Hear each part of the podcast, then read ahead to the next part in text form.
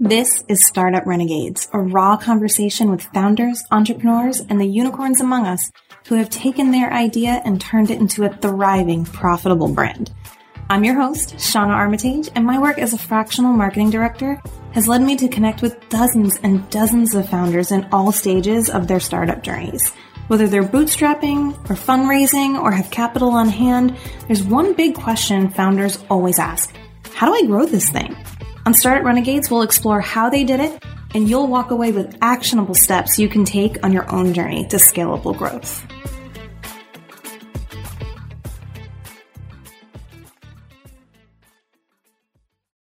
On this episode, I'm going to be introducing you to Nick Dennis, the CEO and founder of fitDEGREE, a management software platform for fitness and wellness businesses. He's a genuine, down to earth person that tends to be intensely passionate about his crafts. He is an accidental entrepreneur. He's got a BS in mathematics and keeps more than just the numbers in line. By day, he keeps fitDEGREE moving forward, and in his free time, he enjoys lifting all the heavy things and playing with his fur babies, Bellemere and Nico Robin. This particular episode is near and dear to my heart because fitDEGREE was one of my very first clients as a fractional CMO. I know that you're going to learn so much from Nick in this episode, and I hope that you've got some really amazing takeaways that you can then turn around and implement in your own business. Let's dive right in. Thanks for having me today, Sean. I'm happy to be the guest of the day. And uh, sure, we'll dive right in. And my favorite word to use to introduce myself in this world is an accidental entrepreneur. I had no idea what the word entrepreneur meant when I started doing what I was doing. I had no idea where I would be five years from now, but I have absolutely no regrets. And I feel like, you know, it was a part of my DNA to be an entrepreneur. Um, and when I think entrepreneur, you know, I don't necessarily think what most people might think when they do it as a business owner. I think of more about it as a problem solver. And I think about is how I can provide value specifically for me, the fitness industry. So that was how it started and where it still is, is we're in the fitness industry. What I do for the fitness industry is different from where we started, but that was really important to me to solve problems and provide value in the fitness space. Yeah, but let's go back farther than that. So, being completely honest, Nick was one of my first clients when I started my fractional CMO business. And I can attest to the whole accidental entrepreneur thing. but your whole story of how you started fitDEGREE in college, it's really inspiring. You are a very young CEO and you've always had a real talent for it because being a CEO isn't just about coming up with that idea. You know, you had to build a team and manage a team and make some really hard decisions in terms of growing this brand. But let's start at the beginning because you came up with the idea for fitDEGREE while you were still in college and it didn't look anything then like it no, it did not. Yeah, so back in college, the original story, the OG story, is that, you know, I worked at our college rec center and there was an icebreaker activity. And this is why I say accidental entrepreneur and problem solver, because this all started with an icebreaker as a uh, rec center employee orientation week where they asked, How do we get more people into the rec center? And I said, You know, it's really simple. People like to go to the rec center with their friends. When I went up to the weight room, you know, very rarely were there people by themselves. Most of people had a group of friends, uh, you know, more than two with them. It was like social hour. So I said, if you really want to get people in the door, you have to find a way for them to connect with others at the rec center. They don't have to be existing friends because I made a lot of my friends in the gym. So I knew that it wasn't uncommon or it wouldn't be weird for me to go on some type of app to find people of similar skill level or similar fitness goals as me and meet up with them at the rec center. So that was where the original idea started of how do I help people find a fitness partner on their college campus. And I knew in my head this could be expanded outside of college, but it was really let's start there. Let's help people at Rowan University find their first fitness partner. If we can do that, we can bring it to other colleges and we can bring it to other gyms and see where it goes. And this is where your co founder came in. Yes. And same thing, being resourceful is another quality. I don't like to be too arrogant on what I think I'm good at, but resourcefulness was one of them. So I entered simultaneously when I came up with this idea. Someone said, you know, there's a business plan competition. You should join. And I, you know, said, sure, it's 7,500 bucks. Maybe I could do a lot with 7500 bucks. Little did I know how little you could do with 7500 bucks. But, you know, the idea was there that I could do a lot. I'm happy I was that naive because I said the, the best way to win this is I'm going to need some type of prototype. So I walked into our computer sciences department. They had a senior engineering course that was, um, it was called Senior Project. And essentially, the seniors of the computer science department got to pick a project of their choice for the semester build it out and basically show off to the rest of the class. And you know that's how you were determined of not just your idea but how well could you put it together? And if you didn't get it so far what would you have done if you had more time et cetera et cetera. I walked into that class and asked the professor if i could pitch my idea for any students that didn't have their own project already. I went in there i pitched my idea I found a lead developer. His name's Daniel Reed. He's my business partner till this day. And neither of us knew we were going to be business partners at that moment, but he needed a project. He thought I had a good idea. He had some experience building apps before. I was just happy anyone was willing to build my prototype. And we went off to the races. So he helped me whiteboard it out. He helped me start to build the prototype. And yeah, the, I was really lucky that just going through that business plan competition forced me to be resourceful to get a prototype built. And I then met my, you know, I think we're coming up on five or six years of being business partners at this point. Yeah. So, fast forward, you won this competition. Yes. You won some other grants and money from the college, and you graduated with a degree in mathematics. But you started out with your first job fresh out of college as CEO. Yes, yes. I don't know what CEO of a two person team means, but I, you know, found out, like you mentioned, that it's much more than just the idea. And I think the leadership aspect of it did come more natural to me than it would most. Yeah, definitely. And talk to me about that. What does it mean to be CEO of a two person team? Because I think when, we, when we think startups, right, we're thinking somebody, a team that's got lots of money and it's growing fast, but all startups have this starting point. So yes. whether it's just the CEO or just the CEO and one or two other team members, what does your job look like at that point in the game? That is a great question for context of that point in the game because I think the job of the CEO changes at every point in the game. You have two people. I like to think that you are, um, you know, you're the get shit doneer. You're the GSD, or you got it. You have to create results. There is no delegating work. Shout out Cloud rumor right there. I love, yeah. That one thing I can take away from them is the GSD mindset because it's the reality. To, you know, when you look up to these business mentors, they talk about um, delegating. You always got to delegate so you can get more done. Well, when you're a two person team and all you have is an idea, and at that point, seventy five hundred dollars, and even when we got the grant money for hundred thousand dollars, still wasn't that much. It was enough to pay us to work for a year or two, and um, that was it. We had to execute. We had to get ideas down. So it was a lot of market research. You know, I walked around the college campus trying to ask people what they would want. When we pivoted the idea to college rec centers and providing a registration platform for them where people can help find their friends and invite them to class, it was a lot of market research of talking to the college rec center directives. Stop there for a second. Yep why did you pivot? I think that's so important for startup owners to hear, startup founders, because we talk about pivoting when things aren't working. So, yeah. how do you know that things just aren't working because you don't have the resources? And how do you know that you need to pivot this because your original vision isn't a viable product? Yeah, it's a great question. So you are the get shit doneer in the beginning, but one thing you always maintain as a CEO is the visionary, the strategist. You have to always be thinking about 10 moves ahead of where you're actually at. And while we were in the middle of getting shit done, I mean, we were at tape, we were doing table booths, we were standing, you know, standing anywhere we could, we were putting up posters and anything we could.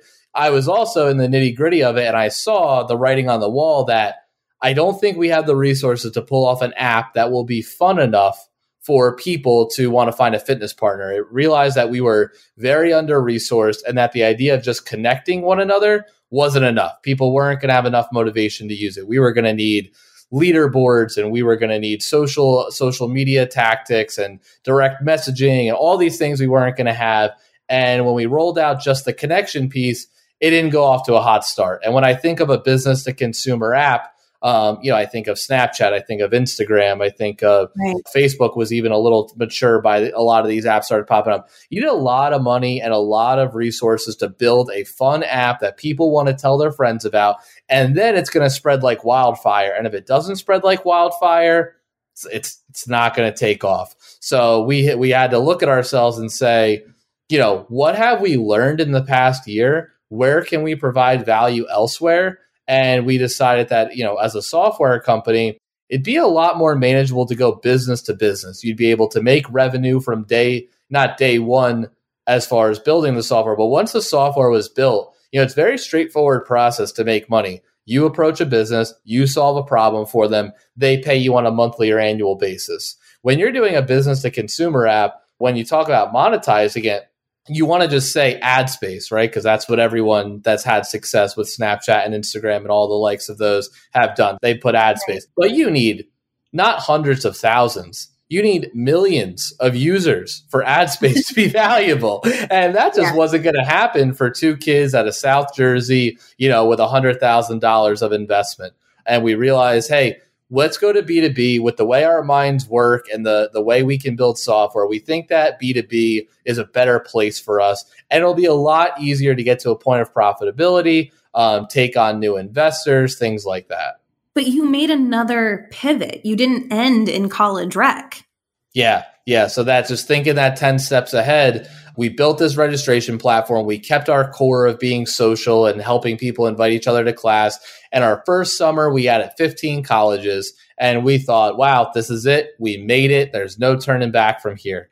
So the next year, we got more funding because, you know, we added 15 colleges. That was a big deal. Yeah we added and they were all on annual contracts they were all pretty happy so it made sense for us to start going to their conferences we essentially invested money into advertising and for college rec centers advertising meant going to their conferences be an exhibitor trying to get in presentations things like that so year two with 15 clients under our belt we went to four conferences in the fall and we were planning for the large annual conference in the spring and before we even got to the annual conference in the spring, I saw the writing on the wall again. We had 15 clients. We met with maybe 100 people across the four regional conferences in the fall, and no one was jumping for joy. No one was singing to the heavens that we solved their problems. No one was excited to immediately implement it, you know, ahead of the summertime when they normally do. And I just thought, you know, we got 15. This might be the only 15 that are actually interested in the product. And the sales cycle was so long and clunky. I remember when I already kind of had my decision set that we were moving on from college rec centers. We were talking to a college in the spring, and they said that, you know, it might not be this year or next year. It might take two years to get the director of the rec center on your side. And when you're charging yeah, when you're charging 200 bucks a month, 2400 bucks a year, you don't have 2 years to wait. You have about 3 weeks before you move on from that lead. And that's what we carried over into our third pivot. The role of the CEO is I was in the nitty gritty. I was doing the sales. I was doing the customer support. Pretty much anything I could to let Daniel do his thing and build the software was what I was doing. And I saw. So you did everything else yeah, everything else. There's a lot that comes with software, and there's a lot that comes with running a business and everything else. So I tried to do everything I possibly could so that he could be left alone and build the software. And it was there that I saw, you know, this isn't going to work. We're not going to become profitable selling to colleges. What do we have to do next? And um, you know, luckily we weren't far away from building a similar platform with additional functionality in this, you know, boutique fitness space. But there was an aha moment, wasn't there? You didn't just say, "Oh, I think this would be perfect for yoga studios." You had, you know, this big aha moment, right? Yeah, so a lot of people like to look at Apple and Steve Jobs and say, you know, the people don't know what they want. I got to build it before they know what they want. That's Apple, and that's their thing, and that's great. But that's not nine, the other 99% of businesses. The aha moment for us was a yoga studio owner complaining about their software that was a multi billion dollar operation. And they were complaining about how clunky it was, how expensive it was. And then you go online and you look at reviews, and she was not alone. There were many, many, many, many people complaining that I knew if we got 20% of those complainers, we were in business. That. If we could get the 20% of complainers, then we can make a profitable business off of that. Yeah. What world does that exist in? And that was really the aha moment of what am I doing trying to create something that I don't know what people want? I mean, I'm trying to manage their business. Let me go to the people that are complaining and want change and let me deliver change for them. And that was what really accelerated us into the boutique fitness space is that there were a lot of complainers. They're looking for change and I knew that, you know, we could be that change for them. I love that. So let's talk a little bit about growth because I didn't come on board until year three. And I distinctly yes. remember this. I tell everybody about this, by the way. I distinctly remember at some point we had been working together four months, five months, six months, and we were having a conversation about the CMO role and you told me that I was a luxury hire, right? yes, yes. We have to build the software before we can sell it, right? Like there's yeah. all these other things that have to happen. And in some ways, you're totally right. And in other ways, I just wanted to be like, you have to market before you're ready. so we had that whole conversation. And what did that look like for you? How did you decide that the time was right to start investing in the growth? Yeah, it's a great question. And I definitely think others may disagree with me. But the way I thought of thinking of, a, of more of a lean startup, and not just marketers would disagree, I'm sure there's other CEOs that would disagree with me. But when you're operating in a lean budget, you just have to make sure there's a happy client before you go out and market.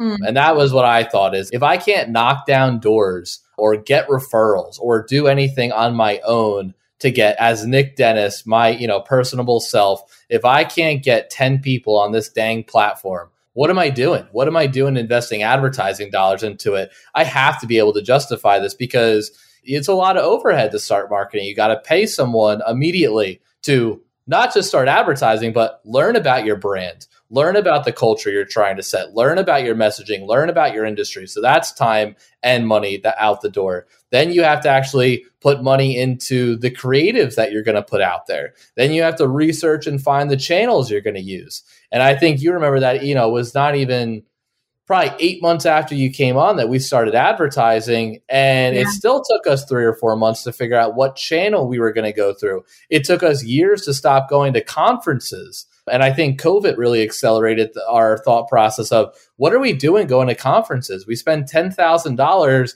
come back with 50 leads, and none of them convert. When what would happen if we put $10,000 into Facebook ads? It's clear that's working. Let's keep doing that. So, you know, it was a lot to say.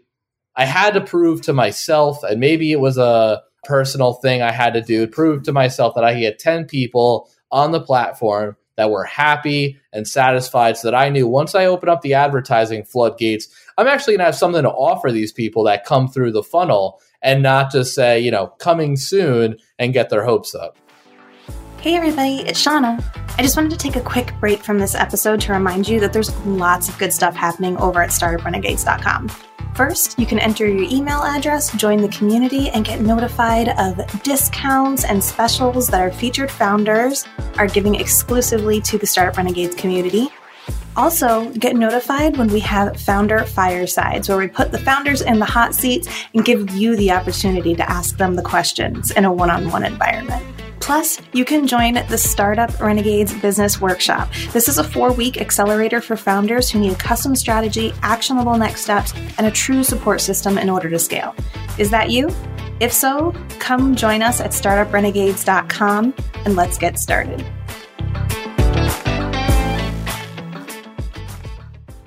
So, to be perfectly honest, I know the stage that you were at software wise when I came on board. And I don't think that you made the wrong decision. Like you have to have a product well, but you have to be able to start marketing before you feel 100% ready because that whole progress over perfection thing, perfection isn't a thing. So if we're not failing forward, then we're just staying still and we can't be making moves on growth. It's so essential.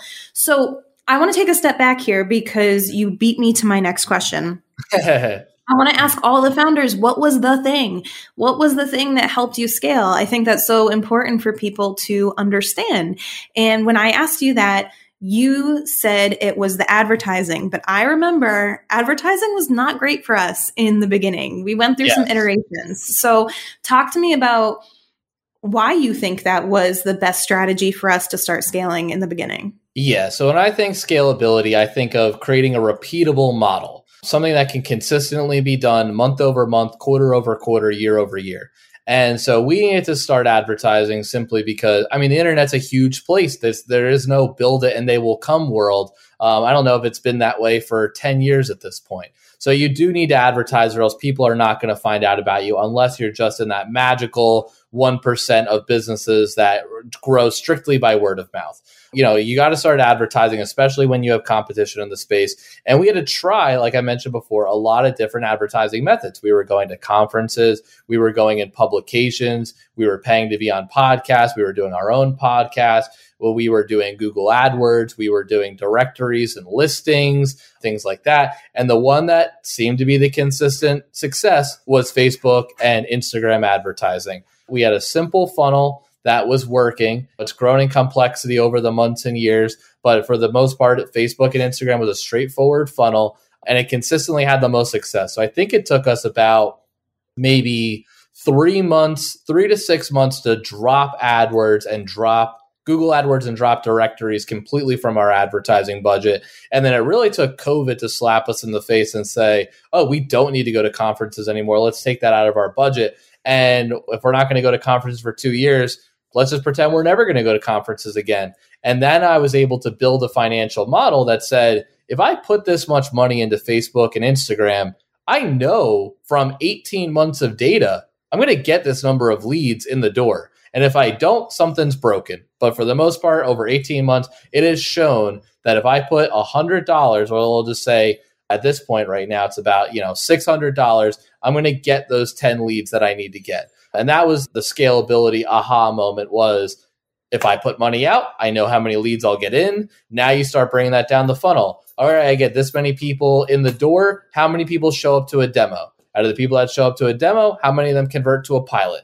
Out of the people that convert to a pilot, how many of them turn into paying clients? So really tracking that journey of when I put a dollar out there, you know, what is the final dollar amount it takes to get a client. And now you have the scalability model because you can repeat it over and over and over again. I think that's so important for people to hear because there is so much pushback from people when you tell them that they need to advertise.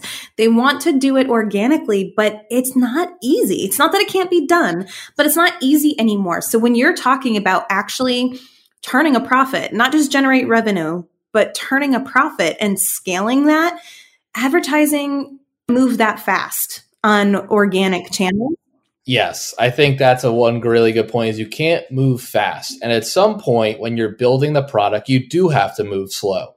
But now we're up to 10 team members. 10 team yeah. members costs a lot to keep on payroll. So we actually in part of our financial model, you'll like this a lot. Part of our financial model, we had a low ad we had four models that we output it and we said depending on how much the two variables were how much we spend on ads and how well we convert.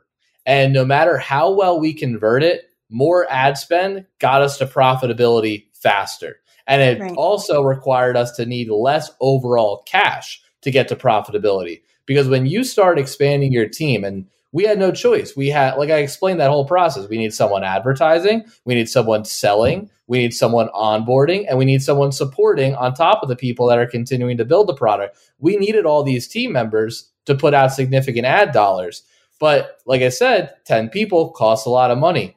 The only way we're going to get to profitability or even exist another year is if we start putting dollars into advertising and really start testing our limits of how well can we convert because if we didn't advertise or even if we were conservative with advertising we would run out of cash and we would not have the results to show our investor hey keep believing in us it's going to happen yeah maybe 5 years from now how about next year why can't you turn this around by next year so, fitDEGREE has an amazing investor. That's not a bad strategy to have for growth. But I don't think that it's as easy for everybody to find an amazing investor like fitDEGREE has had. But let's talk about the team for a second because I'm going to throw a wrench in your interview here because I know fitDEGREE so personally. I think advertising has been a huge part of it. I know because I run it. But then building the team has actually been a really big part of our growth because if we go all the way back to those complainers, right? Yes. Those complainers, they had very specific issues with these big companies that they were using for software. And one of them was that they weren't being heard. They had a horrible customer service experience. Yes. So investing in the team, I think, has been a huge part of the growth because we needed the advertising, especially to get that original core group of customers on board, but then building the team to give those customers such an amazing experience yes. is what exploded it. Because now I know that we took on some core team members probably around this time last year and then slowly started building. Yeah. But right now, our word of mouth referrals are equal to, if not more, our advertising leads. Yes, and I think, you know, advertising has its role where it's keeping us top of mind in these conversations. But because of the software we've created, because of the team members we've added, the customer journey we've created, those organic leads are starting to come in at the same rate of those paid leads, people that have never heard of us before. So I do think the advertising keeps us top of mind. But when you talk about the role of a CEO and at what point in the game, at some point you go from you know the get shit doneer to the team builder to the okay i actually can delegate this out because we do have the traction to justify the hiring of these specialty positions you know we have yeah. one person doing demos we have one person doing onboarding we have a couple people doing support where when it started i was doing me and my other business partner dan berger were doing the sales and then the onboarding and then the support and you can't really do more selling when you are trying to onboard and support people. And you look like an asshole when you're not supporting people because you're trying to sell. So it was really important to identify those positions, break up the funnel, hire those specialty employees, and also preach to them at each point, you know, how important it is to give clients a ton of your attention, be genuine in your feedback. I'd rather take on less clients and give them a great experience than try to add many clients you know, like one thing we were debating was us being a self-service platform, right? Because if right. people sign up and they onboard themselves, you don't need those team members I just talked about. But that's not the kind of industry where we were in. We're in this industry where people hate the idea that they have to use software, but they know they need to use software to be a successful business. We had to be as personable as possible as a software company could be. And I think when people think about the type of business they are, they think uh, they're a technology business. They build technology. Well, no, you're a software as a service. You're a SaaS business. The two S's are capital in SaaS because the service is just as important as the software. Yeah. And I think that's where we've been able to shine and be very different, not just among the elephant in the room, but also our competitors. Um, there's an obvious and distinct difference when you come onto fitDEGREE because uh, we tell you in the sales demo and we follow it up in the onboarding, we want you to be a product expert before you even launch. I mean, how many software businesses are saying, I want to invest my time in educating you to be a product expert so that when you launch, you're confident. And I'm not going to take your money until that point comes. Not many software companies out there are trying to do it that way. I think it's just, it speaks to a different way of doing business. And when we think about startups, we think about high growth, right? Like fast yeah. scalability. And that's great. But there is some serious value in growing slower, growing more stably, and making sure that you have all your pieces in place. Because yes. if we had a high churn rate right now, that would kill us as a business. But our churn rate is incredibly low. Not only is it incredibly low, but we have the best brand advocates ever because people feel like they're a part of the family. They're not yes. sitting on the computer trying to talk to a bot. They're not sitting on the phone for hours waiting for a customer service rep. They know their person on the team and they can email them if they need yes. help. They know that they can go to the community. If they have a non software issue, they can go to the Facebook group and they can talk to other people who are super, super supportive. It may be a slower growth model, but it's a more stable growth model. And not many brands can say that they have brand advocacy at that level. I agree. And I think you hinted at it before. I think getting a strong and understanding investor is really, really key because our investor did have the money to allow me to throw gasoline on what I thought was a fire, but it truly wasn't. And instead, he gave us small tranches of cash every milestone we hit. So we continue to build our foundation stronger and stronger. And when COVID hit and businesses had to look at all the softwares they had, they looked at us and they realized they needed us because we weren't you know, straight out of his mouth was we didn't create superficial roots. We created real, genuine roots into the business. Not only were we their software, it also felt like we were their business partner. And it showed during COVID that the only businesses we lost, we didn't lose any to competition. We only lost businesses to unfortunately going out of business, um, passive churn. And we actually had an explosion in new clients because to go back to that brand advocacy, they saw how hard we tried to adapt our software to COVID related needs. And they went out and started referring us. I think I looked at the other the number the other day. 13% of our clients are from referrals, and the global average is only 2.3%. And to be honest, when I looked at that 13%, I was a little disappointed. I thought it should be more. I mm-hmm. thought it could be more. I thought we could do better. And a little pat on the back when I saw the global average was 2.3, 2.5%. You know, we're way ahead of the game. But, you know, even before we got on this call, we talked about a referral strategy. How do we make it fun for our clients to do the work to build referrals? Because they know it, we know it. Referrals are the key to growing your business at scale. But going back, you know, you have to advertise to make people aware of who you are. I hope that we'll continue advertising, but the advertising is not going to grow and grow and grow and grow. The idea is hopefully at one point it levels off and you're getting referrals and these other sources of organic leads. Yeah, you have to invest in getting those first customers, those first clients, so you can build brand advocates. Because if you don't have a strong enough foundation, if there's nobody there in the first place, then the referral model doesn't work. But let's step back for a second because I want to talk about this human element in business. Yes. You're talking about what you did. What did you do for clients of the fitDEGREE platform when COVID hit? Yeah, so we had to, we had to almost go back to that market research stage and understand how has your business been affected? What do you need to accomplish right now? You know, one of the things is this went virtual. So we needed to immediately find a way to automate the distribution of sending out a live stream link such as Zoom. So that was the first feature we built right away and we were first to market with it and i think our cost per lead went down to below $20 for the month of april and may when it normally sits around 70 75 because we were the first to market to build it we got client testimonials of how amazing it worked how well it solved their business problem and it was a great way to get leads. So that was one way immediately. But just keeping that thought process of um, you know, I still sit in on all of the bug meetings we have, and I sit on on the product development meetings, and I'll always sit on those because how else are you going to hear about what your clients need if you're not on the ground floor with the people that are talking to them the most? So I think really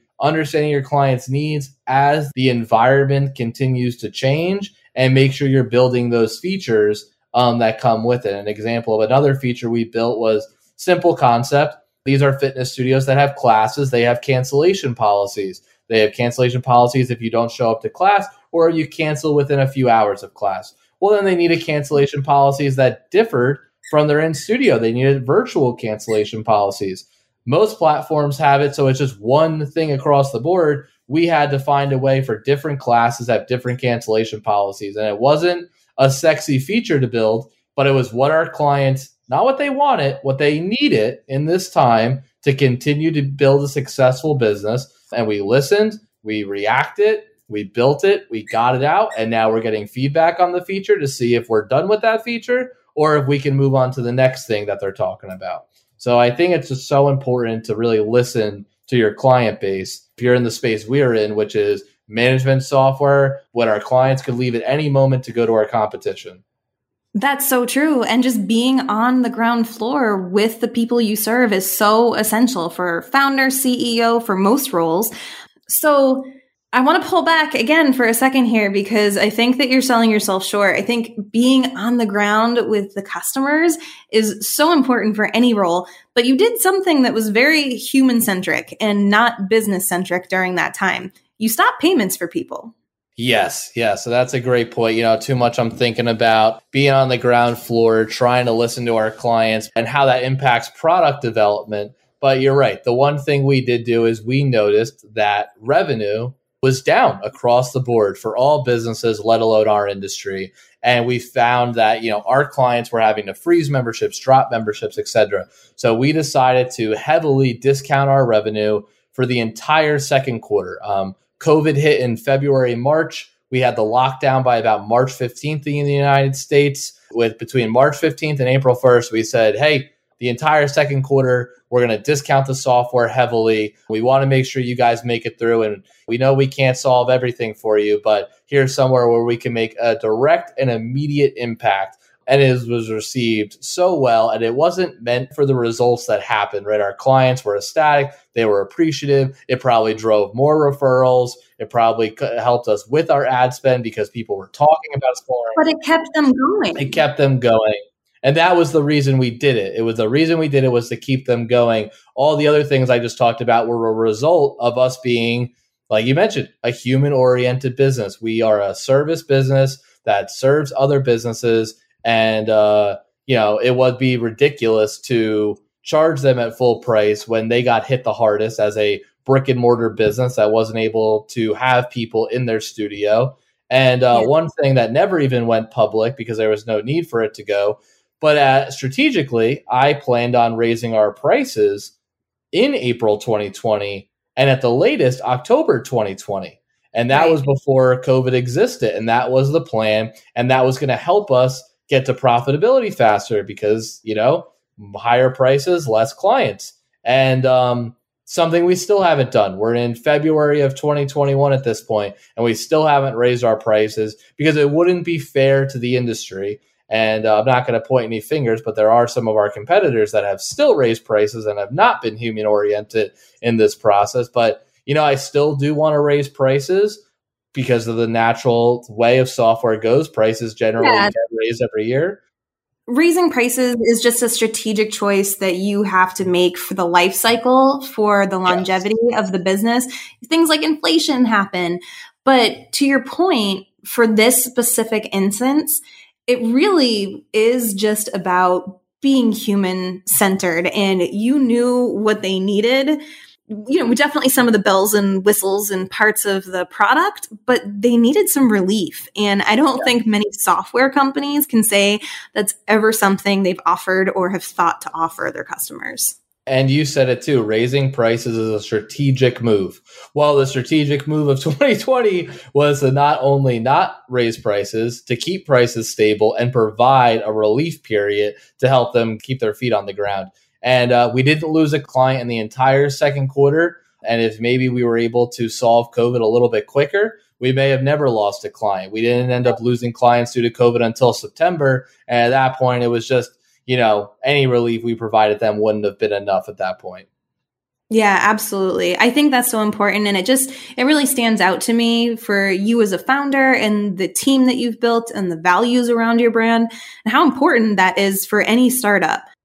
And talk about the team and the culture. When I said that, yeah, no one even hesitated or said, How would this affect my pay? or how is this and that? And, you know, everyone knew they weren't going to be getting the raises or bonuses that we thought we may have gotten prior to COVID. Everyone was happy on board with the relief we were providing our clients. So, yeah, it's really important to me to have the team on board when I make a decision like that.